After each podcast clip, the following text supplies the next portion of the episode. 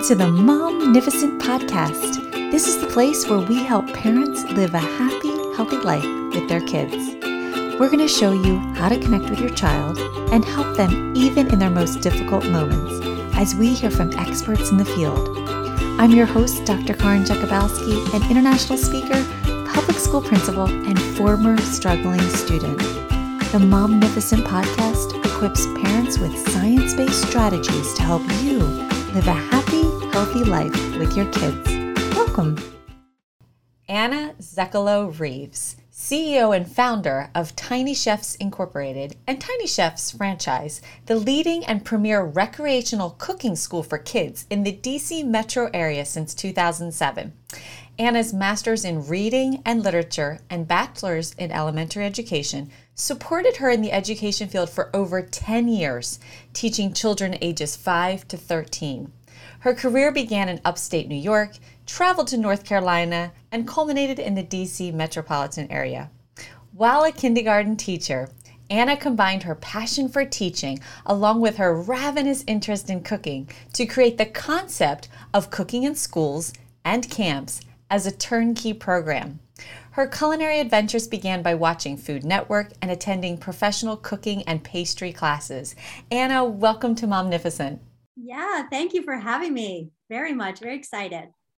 Where are you enjoying Momnificent from today? I live in Maryland, Silver Spring, Maryland. You're like probably the closest guest I've ever had. I know we're what an hour away from each other. Yeah, yeah, I love that. I've had so many guests from California, and I'm like, I love palm trees. Go, go, say hi to them for me. no, I'm kidding. We're gonna have to do a, a meet a meet and greet. A meet and greet. Yeah, we'll do definitely do that. Uh, well, we'll do Facebook Live, but in first in person. No, I'm just kidding. so, Anna, what's one thing? I love asking this question. What's one thing you've done recently that you have, or maybe you haven't done in a while, that just brings you joy? I would have to say the first thing that came to mind is I implement alone time with my daughters. And so last Saturday, I just randomly, um, so when they stay with their dad, I like to pick up my kids one at a time and just spend some individualized attention and time with them for like three hours. So we went and did that last Saturday with one of my girls. That is so, oh, I bet they love that. They love that. So we can eat at the restaurants they like, or we can go do an activity that they choose and we just hang out like there's no there's no real other reason other than to just connect on you know just one-on-one time and I love that because so many parents who have multiple kids are like, how do I give attention one on one? Like, how do you even balance that? And that is such a really great way to do Thank that. Hmm. I, I know they'll never forget that either. right? That just well, I think, well, the reason why I do it, it feel it goes a long way. When you give your child that one-on-one attention, it, it has them feeling differently than the dynamic of a group setting. And time. I mean, that's everyone. If you spend quality time with people, that is like so precious and valuable, right? Anyone, not just kids. Yeah, yeah, you're so right about that. So, Anna, can you tell us a little bit about your journey, first as an elementary school teacher, and how you were inspired to create and start the Tiny Chefs? Yeah, sure. So, elementary school teaching was something that I'd been wanting to do forever, specifically the kindergarten, first grade level. I love the I love being the one teacher that they see coming into their kindergarten um, because it, it paves the way for their whole entire education, I feel. Um, so I chose kindergarten for that reason. And while I was teaching kindergarten, this was in 2006, I started cooking in my classroom as an after school activity. And it got so popular that I had not one, not two, but three days of after school cooking with Ms. Zekolo. and at that time, I didn't have kids or or anything, um, you know, obstruct obstructing me from that. So we did that, and a year into it, I decided let's start Tiny Chefs because no other school was really providing cooking in the capacity that I was. So I went ahead and called up a lot of schools in the DC Metro and just asked, "Is would this be something you're interested in?" And they were like, "Heck yeah, let's go now." So that's how the startup started. And it wasn't intentional, it was just something that I found um, taking my two passions of cooking and working with kids came together in such a natural way. And I was like, whoa, this is a no brainer. That is so fun. So we actually have a cooking cart at my school. I love it. And a teacher or two over the years has brought the cart in, made a little like pasta dish. We all try it. I think when COVID hit, we all like everything went went south, right? So we haven't really like brought it back in. But it's so funny now that you say that. We have a cooking cart in the end of the hallway at my school, and at some point we'll have to revive that. But um, oh my gosh, I'm sure the kids loved that. Loved that. It was who does that in elementary school, it right? was really cool because they were familiar with me, and there came a point when school year was over and it was summertime, and I said to myself, "Well, how do I keep doing this without my classroom?" And I really had to like think outside the box and i said well i don't really want to get a brick and mortar so how can is this possible if i were to go into their homes and the parents were really welcoming of the idea and um, and then we so that summer i took six of my kids that said they wanted to do it and i said the only caveat is you have to um, host one of the weeks and so we rotated whose house it would be at and i just oh. showed up with my Oh know, my god! I brought all of the pots and pans, and it was amazing. Oh my word! That's and how many? Ki- you'd have to limit that, right? How many kids? I had six. Well, I put the invitation out, like, who wants to do this with me? To you know, fifty kids, and six kids said, "I'll do it," and I said, oh would you want to host? And then you went yeah. to each of their houses and they all came yeah. to each one. Oh my yeah. goodness, that is so fun. And then that's how it all started. Then I said, well, why don't I do birthday parties? And I just put out a little ad and and then started doing birthday parties at people's homes. oh my gosh. And then where where uh, so how many years did you do that? So we're still doing it now. So Tiny Chefs is one of my big companies, and we just got franchisable. So we are ready to franchise out, but we've been doing it for 15 years now. And I have over 100 employees. In what locations? DC Metro. So we have been working in, we work with a lot of different counties here Arlington County, Montgomery County, um, Fairfax County, and then all the, a lot of different private schools um, and then a lot of the, the public schools that are outside of those counties, we do too. Like some in DC, we have a couple in DC. Is it hard to find people to run it?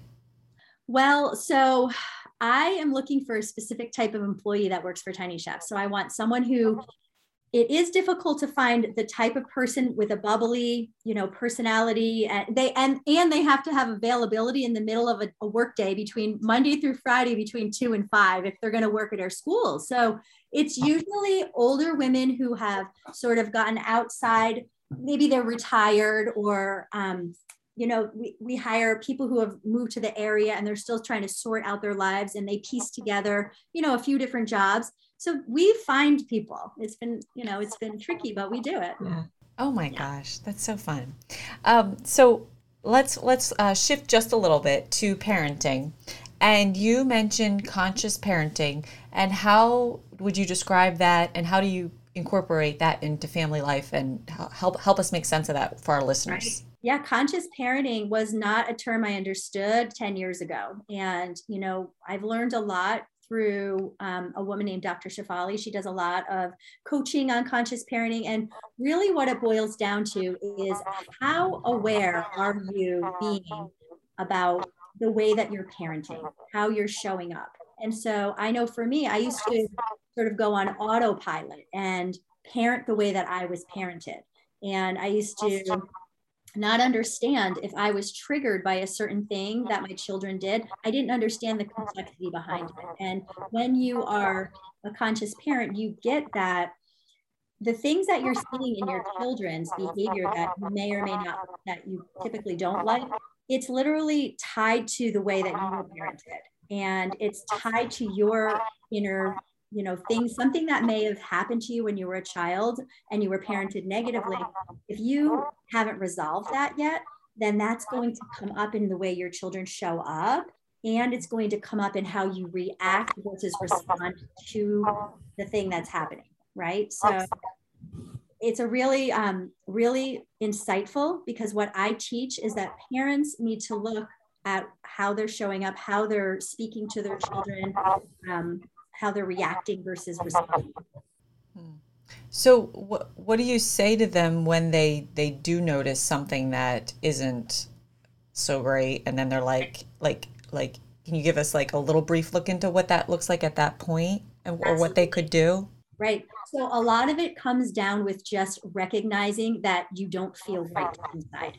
So say you're going about your morning and you know you've done you feel you're in a good place and then all of a sudden your child is resisting part of the morning routine and then all of a sudden you're noticing like ooh i want to yell or i want to i don't feel good about this anymore that right there is the first step acknowledge that you're not feeling centered and then because if you don't acknowledge it then you just go into autopilot and you start just things come out of your mouth right that are not typically effective and it's making the situation worse. So acknowledgement is the first step. And then all of a sudden, the next step is removing yourself if you need to. Removing, go just go to another room and get space.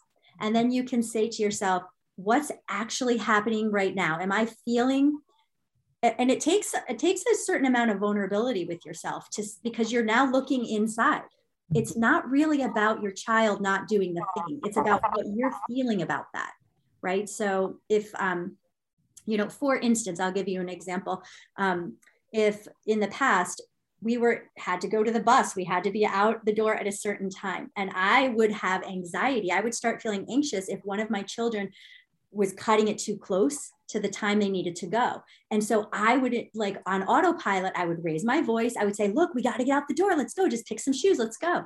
And that would then create anxiety in her. And no one's going faster right? They're actually freezing up right? And i i didn't get this. And so i kept the pattern. Every morning i'd keep doing the same thing and being like why am why are we not why is she just not getting her shoes on faster? Well i didn't realize that what all that i was doing.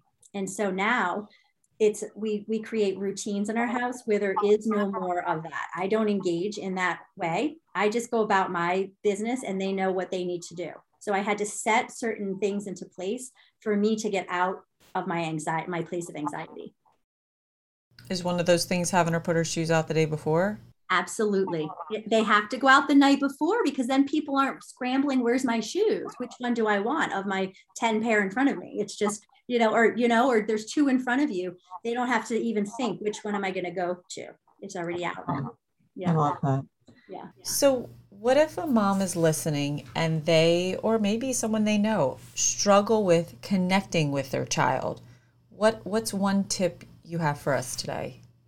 So it all boils down to every day take 10 minutes per child. And it could be more than that if you have 40 minutes or 15, or maybe it's 10 minutes at one point in the day and then 10 minutes at night. So then you're stacking and it's, it's more than 10. But you know, if you've got three kids and you've got only a couple of hours before the time you come home from school and then all of the dinner and they're making lunches and going to bed, circulate around to each one of their rooms and just hang out with them. Give them, find out what it is they're doing, and then go be there in their space.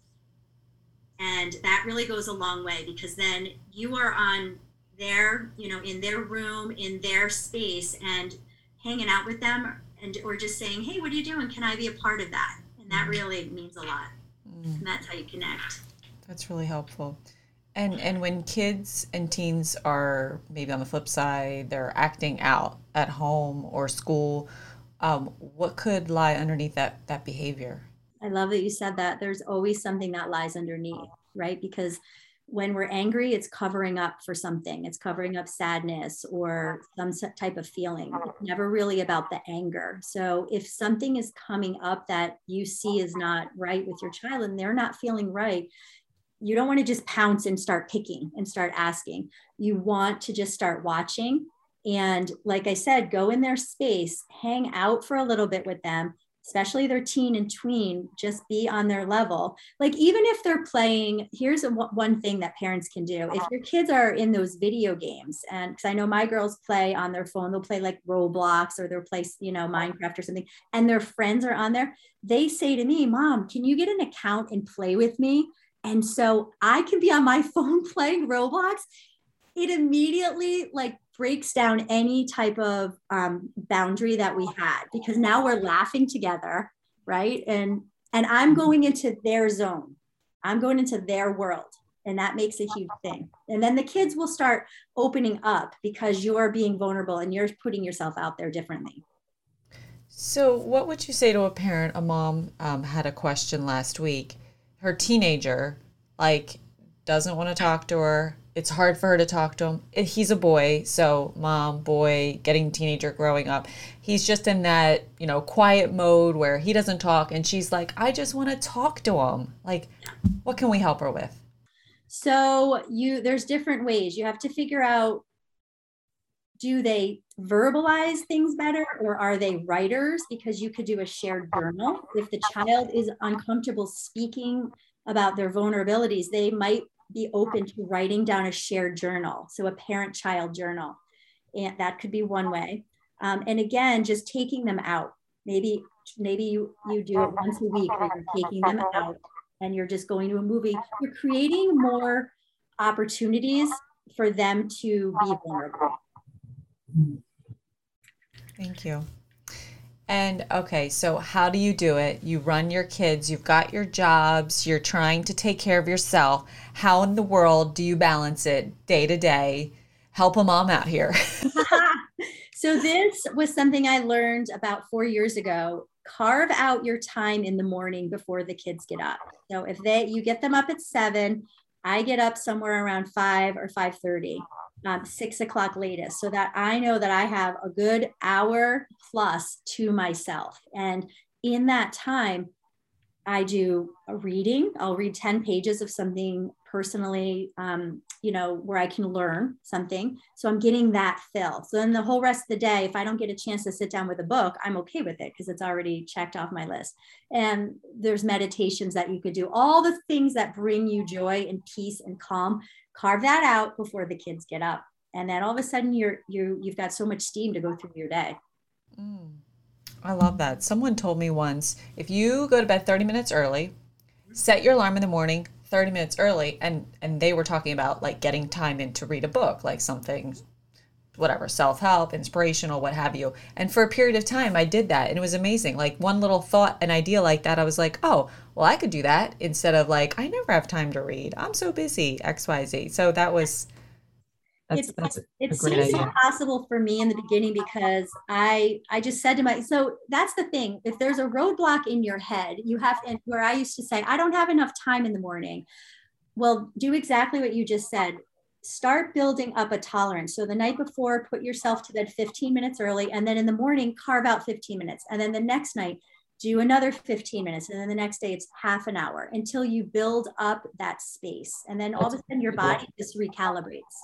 That's a really great idea, especially if at first you're like half an hour, oh my, like, or whatever it is in your mind, it can just be like, well, that's impossible. But I love, like, if you chunk it, it's like, okay, that's a little manageable. Wait, I can handle that everything is manageable. That's a great idea.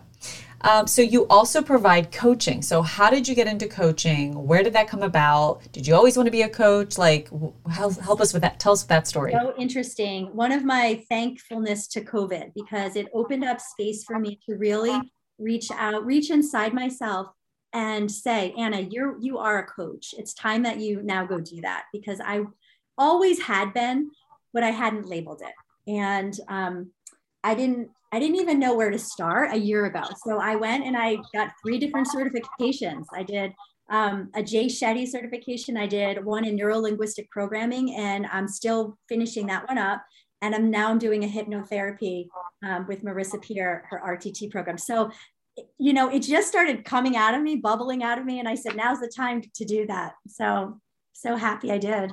And and what what have you found in that that excites you or like you never realized before or what have been like amazing ahas for you throughout this? Well, number one, doing the process of coaching, I was able to get coaching. So all the things that I'm practicing, I do on myself first, or I have someone, you know, work with me in that capacity. So I've had all kinds of things cleared out of me, and now I can show up differently. It's mind blowing, the changes I've made in the past year just through my journey in coaching. But take this and now be able to go help another woman um, advance in a way that she couldn't figure out how to, right? Like give someone a lifeline. And I feel like it's this is what I'm here. This is my real purpose on on earth is to like really serve women in this way.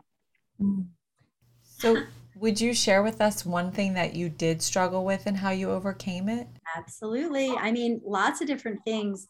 So, for every person, we are born with the capacity to love. that's just something that we're born with. Okay. We don't have to like go learn how to love somebody. It's just in us. But we do learn um, the five, the six emotions. We do learn guilt. We do learn shame.